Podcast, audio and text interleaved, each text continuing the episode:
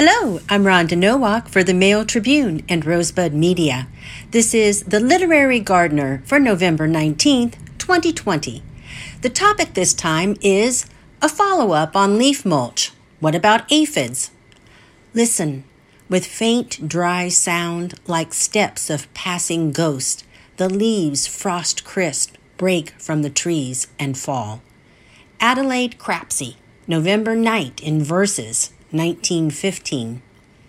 American poet Adelaide Crapsey did not enjoy a long life. She died in New York at the age of thirty-six from tuberculosis. Although her poetry is not widely remembered today, Crapsey left an important legacy in the form of her unrhymed, five-lined, twenty-two syllable poems inspired by her love of Japanese haiku.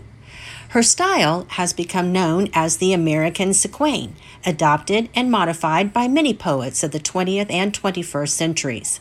In his nineteen eighteen collection of poems, Cornhuskers, for which he won a Pulitzer Prize, Carl Sandburg published a tribute to Adelaide Crapsey in a section of the book called Persons Half Known.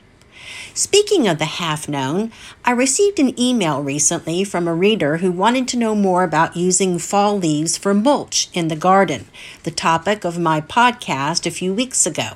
Donna wrote, "I appreciate the benefits of mulching. However, no one seems to include aphids in this discussion, only beneficial insects.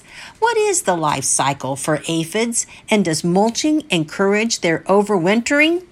Good questions, Donna. I replied to Donna that aphids do indeed overwinter in our garden, usually in the egg phase of their development.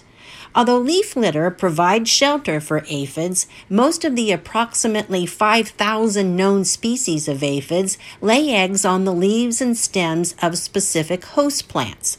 For example, Donna's aphid nemesis is the lupin aphid, and my roses are sometimes plagued by a different species called rose aphids.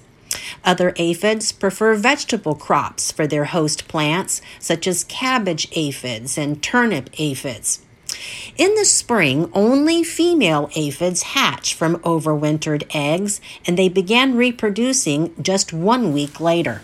It's fascinating that during most of the year, female aphids reproduce asexually through a process called parthenogenesis, whereby they give birth to miniature replicas of themselves rather than laying eggs. During one season, some aphid species can produce up to forty-one generations of offspring, each insect living twenty to forty days and producing between fifty to one hundred babies. Most aphids live out their lives on their host plants. Later in the summer, some adults will develop wings and fly off to visit other plant species, but subsequent generations of females will return to their host plant species in the fall. By then, some aphids have developed into males, so females find a mate and then lay their fertilized eggs on the host plant or in leaf litter to start the process all over again. By layering garden beds with leaf mulch, it seems like gardeners are practically ensuring aphids will not only survive but remain comfortable all winter. However, scientists have found that seventy to eighty percent of overwintering aphids die before spring due to predation or cell damage. Keep in mind that leaf mulch also provides shelter to aphid predators. Aphids that do survive the winter are an excellent source of nutrition for hungry birds, as well as many kinds of beneficial insects, parasitic wasps, ladybugs, lacewings, hoverflies, and soldier beetles. In fact, aphids are not just sap-sucking, disease-spreading garden pests. They're also an important part of the food chain in a balanced ecosystem. In order to attract our pollinator friends to the garden, we have to provide food for them, and aphids and other insects we consider pests fit that bill quite nicely. Aphid infestations occur when the garden doesn't have enough aphid predators, or when weakened plants are unable to ward off insect pests. Thus, aphid invasions tell us that the garden ecosystem is off-balanced in some way.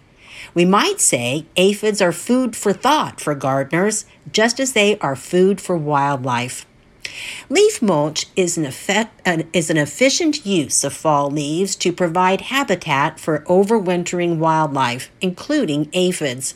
When we see overwintering birds foraging in the garden, we may even be thankful that the aphids are there. And that's it for The Literary Gardener this time. Thanks so much for listening, and happy gardening.